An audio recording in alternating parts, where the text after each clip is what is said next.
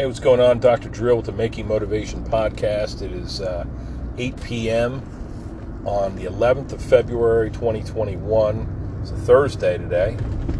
And uh, pretty busy day. Working on the end of the week. That feels good. Had a busy afternoon and evening. Helped a bunch of folks put smiles on faces and mobility back in joints and eliminated some pain and made some sense of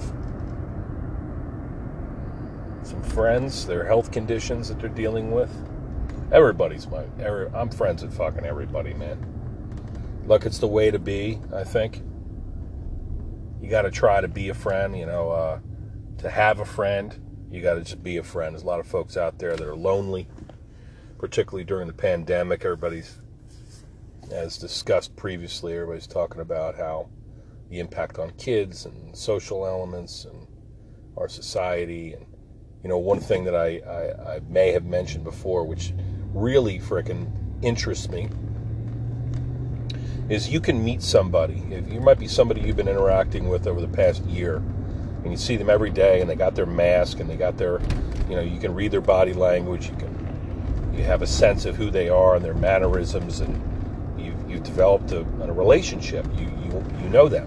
But until you've seen their actual face and the upturned corners of their mouth with a smile or a frown or a resting bitch face or whatever it is, you don't have no idea who you're dealing with.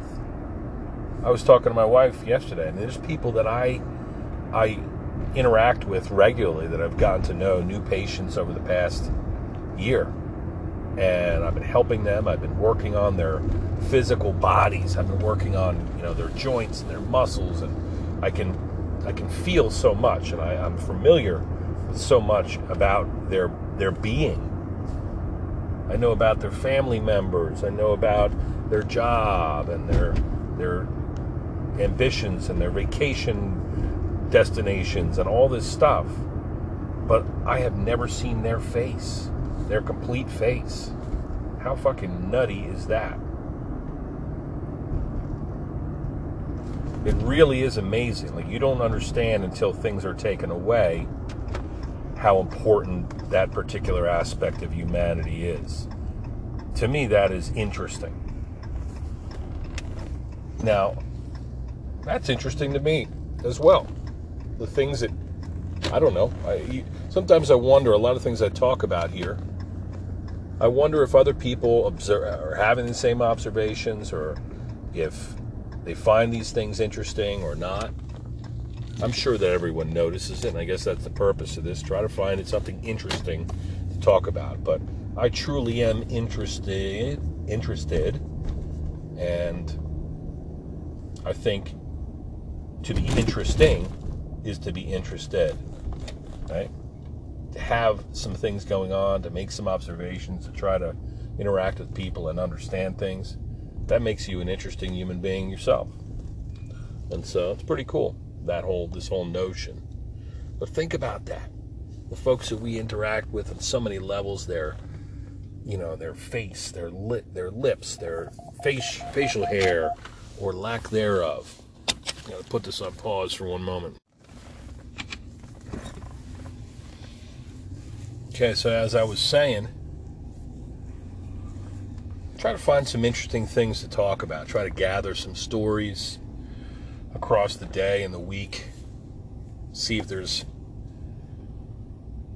something worth discussing, something worth mulling over.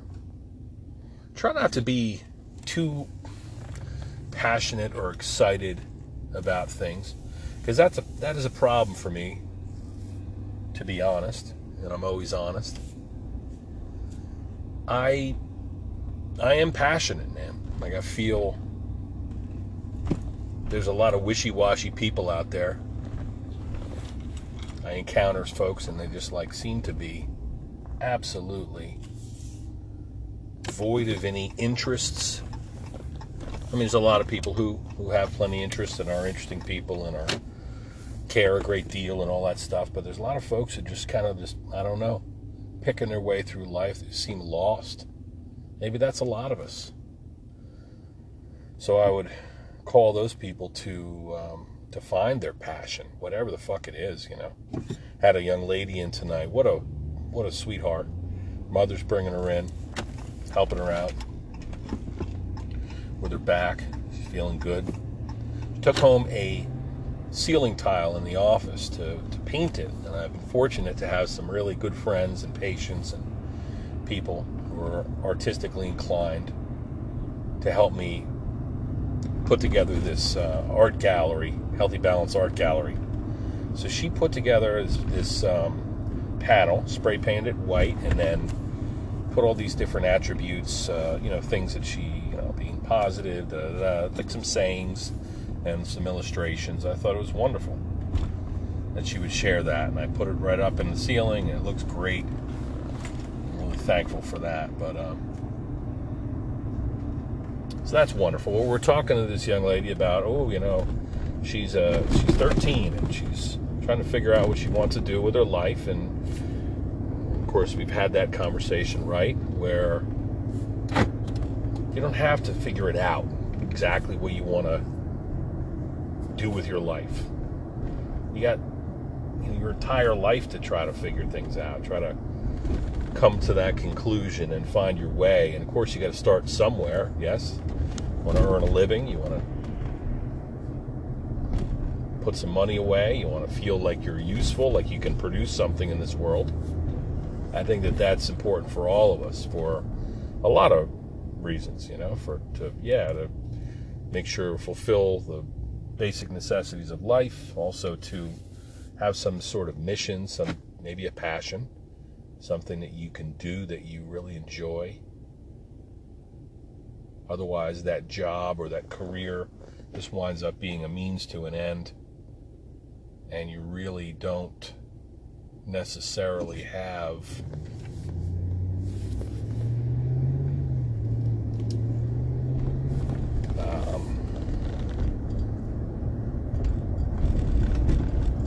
you know, you just arrive at hypothetical date of retirement, and then you're like, okay, now what do I do? People are bored out of their fucking minds. So I'm glad I'm not bored. That would be the worst case scenario for me. Being bored and just kind of working out, like wondering why are we here, and just going through the same old freaking song and dance, which already, you know, even with all, a lot of the things I have going on and my various passions, I can things get complacent, get a little bit humdrum every once in a while, a little monotonous. And so I explained to this young lady, listen, you know, you could do a bunch of stuff. She wants to be an interior designer. It's a good place to start. Maybe you find out along the way that you like this one facet of it that you happen to be able to make a living with. You do that. You design your own home. You work on your own home and extract some kind of joy from that. You help out other people with some element of you know use your talents, your artistic tendencies to, to help other people in various ways. Um, so you can have your cake and eat it too. Get a job, pays the bills. Maybe you'll hate that certain aspects of it, but then you find something you really love to do. You know, hobby, uh, something maybe you can earn a living with a little bit. It's my wood carving and my teaching and stuff, you know. So that was just some thoughts on that note. Now I'm heading home. Uh, I have some more, some other content here, and I've been wondering recently about uh, genealogy. You know, my mother was such a genealogy buff. I mean, she put together just files, file after file, microfiche uh, all that online stuff, 23andMe, etc., etc. She delved into the past of both our, her side and my father's side of the family, Ireland, and Poland, and Czechoslovakia, and to the present up to the present day, and she just relinquished a bunch of a box full of this, my father's side, to my sister. Sent it down to Florida, and she's been going through it, and she found some things like a poem that my aunt, who was a fucking phenomenal human being. Just a great woman. Smart, thoughtful, kind, funny. She was a lawyer, and uh, I don't know why you feel like saying that, but you know, she was an accomplished person. She was a she, she went to law school when a lot of young ladies were choosing be, to be housewives. Not that there's anything wrong, wrong with that, but she had a career. She had her act together. She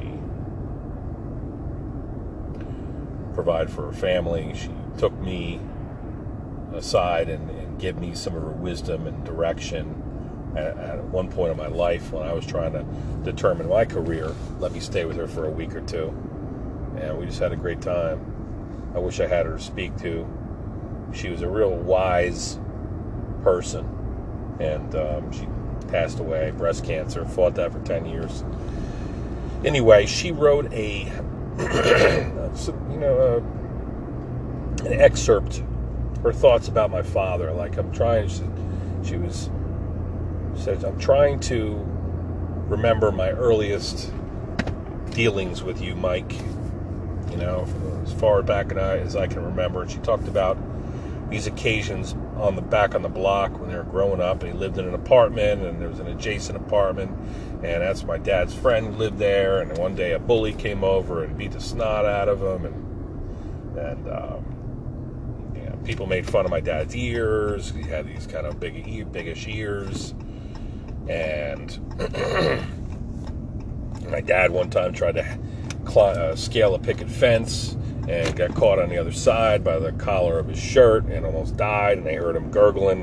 And my mother, my grandmother, uh, paternal grandmother, went over and unhooked him from the fence. And he impaled himself on a stick one time. And he, you know, they really didn't have much to do with each other. My my father and his sister until she started to grow up a little bit and settle down and she was going to school and she was working and he got his first job at a at a high school in a uh, screen printing place and just on and on. It was about a page good page long uh, prose composition that she was just recounting these things from their from growing up.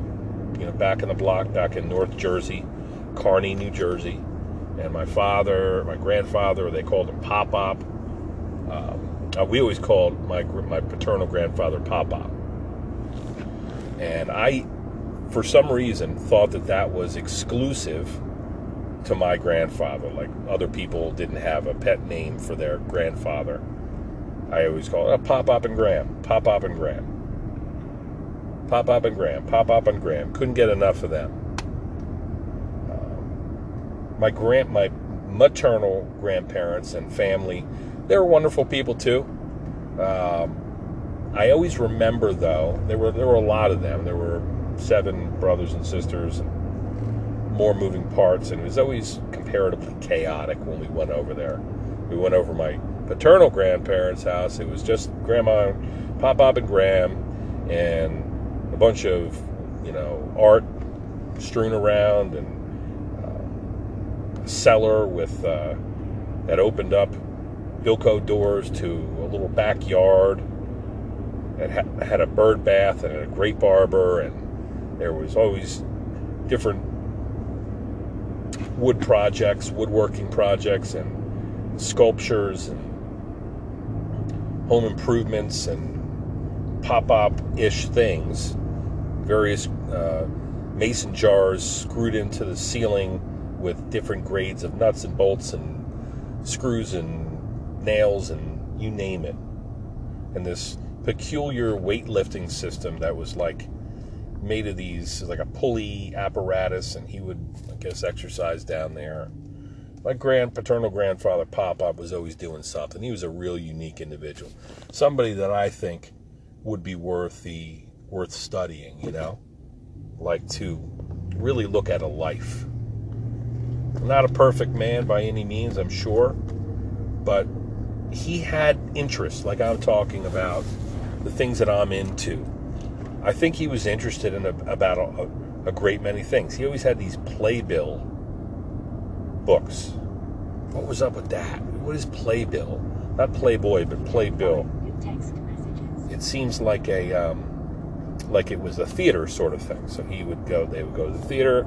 I guess him and my grandmother, and he was part of these groups where they would do art, and there was um, sketches of courtrooms and stuff. So he would go down and and he was like a courtroom artist he would draw the different action going on in the courtroom and scale to scale, and he was tremendous with his art. I just thought that that that's always something you can have with you, you know, your sketches and your carvings and your music and your theater, and these are things that I kind of started to scrutinize later in my, you know, like when I entered my 30s, when I finally got my career up and running, and I had taken my last graduate course, I thought, and I had a little bit of time.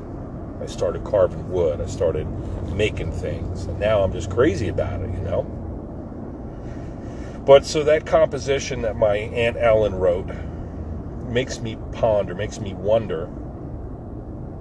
Like she's mentioning things. I'm, I cited my my grandfather, we always call him Papa. And then she writes in this composition that their pop up. Of course, that's what they called their grandfather. Right? How they'd go to the pool or they'd go to this park or whatever the hell they were up to. And Pop Up would do this.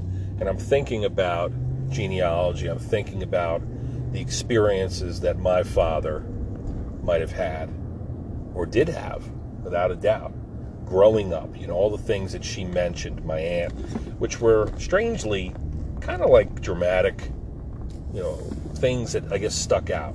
When you consider things that stick in your memory, it's usually some real, like, uh, it's not trivia. It's stuff that is um, not trivial things. It's things that tend to stick. They tend to be dramatic enough to stick in your memory, like somebody getting impaled by a stick, or going to Boy Scout uh, meets, or when a bully came by and took your bike or whatever it was. I remember those things too. I remember some other details as well. I think I remember more than most. So maybe that is my part of uh, an artistic tendency that I have is that I will notice details and be interested in them and try to figure things out and try to imagine things. I always had a big imagination. And uh, like stories could come alive. So I imagine these things, and as I remember things growing up in my own little community, I had all those experiences. You know, I had adventures around the neighborhood and in the woods, in the pines, and in the bay, and in the surf, and at school, and encounters with bullies, and girls and friends and exploration, all kinds of experiences, you know. And hearing about my father's experiences, and now he's 75 and had a stroke a year and a half, two years ago. Seems like that was only yesterday, but he's been dealing with that for a while now. And his memory, I don't know. I, I don't know how much he's got and how much he's just just tired. You know, I think of my father and the stories that he would tell. They were tremendous. He was a great storyteller. He was a great dad, but he was not a very expressive person. He has not been. He would always kind of. I mean, I'm a loner. Uh, I've left up to my own devices. I like to say I'm a. I prefer alone time. I I get full of people and and I just prefer to be because my imagination is enough to keep me occupied a lot of times. I enjoy people. I enjoy uh, far more social and emotional, I think, than than my father or my parents or most people I know. But I just I, I wonder a lot about the nature and and nurture of things. Like, was I born or was I made? Of course, it's a, a hybrid situation.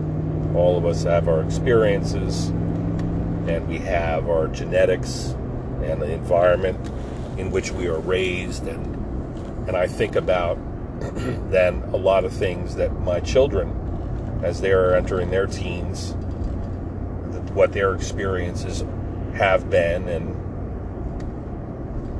and will be, and I want to share with them some wisdom and some stories and, and make some memories with them so that they will always be able to you know think back to what it was like growing up because these are important times. You know, not to poo-poo when people say, "Oh, this is a pandemic, growing up during the pandemic, and you know it's really tough, and kids are not learning and such and such." Well, uh, it sucks, but it could always be worse, I guess. You know, we could have bombers strafing our our cities and be in some sort of world war situation, which I wouldn't be surprised if one broke out due to all this coronavirus chaos and just that pressure cooker that I keep citing. Um, so I want my children to have memory, memorable experiences. I want to share with them stories that we have to tell, and I want them to make their own. Start writing chapters in their own book, you know. In order to do that, you need to get out, right? So that's the challenge right now. How can we get out and start living again? I have all these experiences that I can share about you know the people that I meet every day and and interact with. Um, the people that are working from home, comparatively less, right? Have comparatively less stories to tell, fewer. And so I have quite a bit of ambition for us to start living again so we can begin to weave the genealogy again. And, you know, we do that. Talk about uh, genetics and what are what we are programmed to, to be like and, and to do and to um, how to think, how to act, all that stuff. There are genetic predispositions, far more genetic predispositions than most of us appreciate. You know, I've addressed that issue before. But our experience also play a role, and our environment also plays a role. So as soon as we possibly can, we want to get out, start, start doing this again, start living, start experiencing, start falling down, getting back up. Got to go out into the world, you know. And so that's what we're going to do. I was talking today with some patients about, you know, how we are going to start working out of this situation. Just like the season in which we're in, the winter, and Christmas seems like, and Thanksgiving seems like, I don't know, seems like a long time ago to me. It was only really a month or so ago, a couple months ago. Time passes very quickly in the pandemic, which is crazy because there's really not a whole lot to do, right? You ask people how their what their weekends are going to consist of, and they don't. They're like, oh well, probably probably not much. Don't really have anything going on. I had a woman come in today. She's talking about how she works for a bank and customer service, and she just doing all this overtime and okay, we'll have a good weekend. Oh, well, really ain't got much going on. Well, you got to find something to do. Better, you know, jump into a book, take a nice hike out there, put on your uh, snow boots, find a way to entertain yourself because shit, people used to live for the weekends, right? Now we're like, we don't know. We can't wait till the weekend so we can just stop working and shut down a little bit. But the adventure is really not not as pronounced. but I believe that just like this this season, this winter, we're going to fade into spring. I, I just received some buffalo, um, butterfly seeds. They're basically wildflowers. I think 80,000 seeds, and I got two packs of this stuff, I'm going to grow these bastards. I want butterflies and bees and all kinds of pollinators to come call into our house. I, I really want to get that ecosystem going again. If you remember, if you've been tuning in, there um, there are some sizable, or not sizable, flanking our garage on either side of our two-car garage. is a patch that I will seasonally um, plant there, and I'll put wildflowers in there and they are friggin' gorgeous. You know, they pop up, they last for months on end, and they're just tremendous. I can't wait to get the green things growing again and the beautiful flowers and call in those bees and birds and butterflies and the whole fucking nine yards. There used to be toads that would hang out there, and these toads, this past season, spring, summer, they would be gigantic and they'd take these gigantic shits in our driveway I, I surmise that they were harvesting the sun, you know, the, the energy, thermal energy from the sun on our driveway all day. And at night they'd come out and they'd feast on the bugs in that patch. And one time there was a frickin' garter snake that was stalking the toad. I wonder if it got it. The toads always seem to to um, be back there every morning by by the frequency and intensity of their shits. Which, by the way, were like all these exoskeletons from various bugs stacked in a turd shape. Pretty disgusting, but hey, they gotta eat. And I'm glad that my friggin' wildflowers were providing some sustenance for them. I look forward to the toads and their turds and all the bugs and all the flowers and all the horticulture. I can't fucking wait. And so when the winter fades to spring and spring to summer, the season is going to change, and so is the pandemic. Yeah, it'll be around for months and years to come. It'll be lurking. You'll hear about patches of outbreaks and all that stuff. But you know, with these vaccinations becoming more and more widespread, the likelihood that as many people are going to suffer and die going to be uh, going to be a lot less commonplace. And so people will be encouraged to go out and rejoice and take a role, take an active role in our lives again, you know?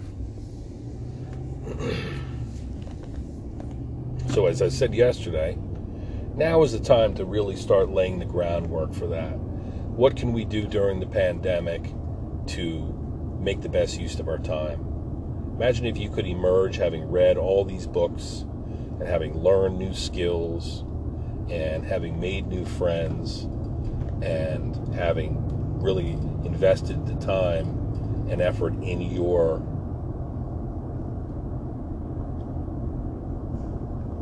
um, in your physical and mental well-being, especially mental well-being, right? Physical too. It's all one concerted effort.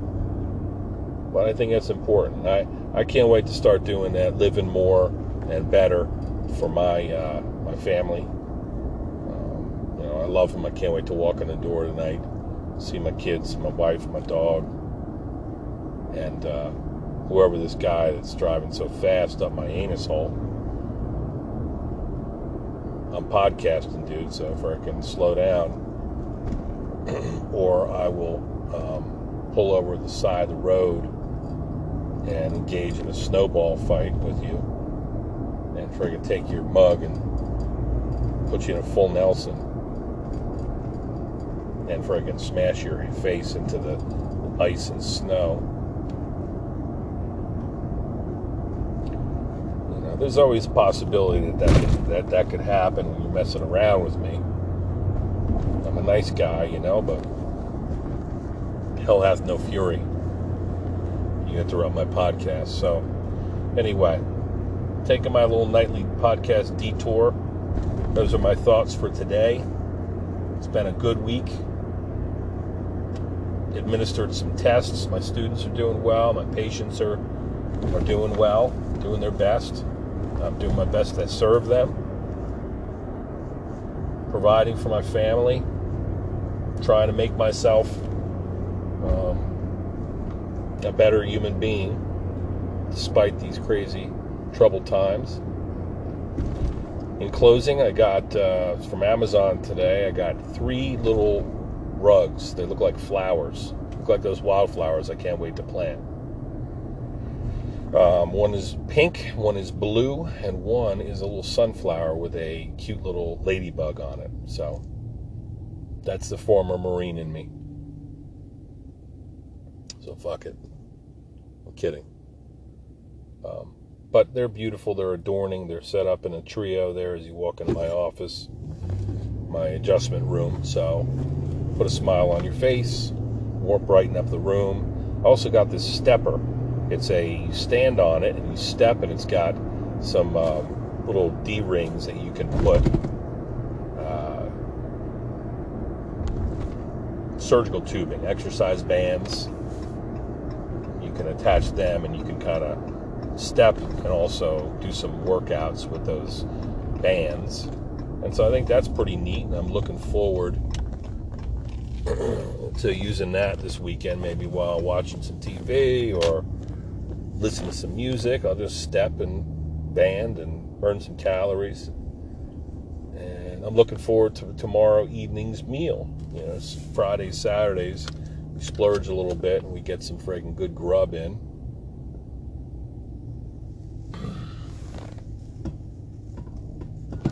So I'm looking forward to that shit. I'll tell you what, my wife and kids, I know it wasn't much of a snow last night, but they would do well to get their stank asses out here and do some damn snow shoveling as well. I can't do all this stuff. Understand what I'm saying? Right, here I am. All right, that will conclude this period of instruction. I love and respect. Ooh, backing up into something. Hold on. Love and respect, my friends. I will talk to you all tomorrow, no doubt.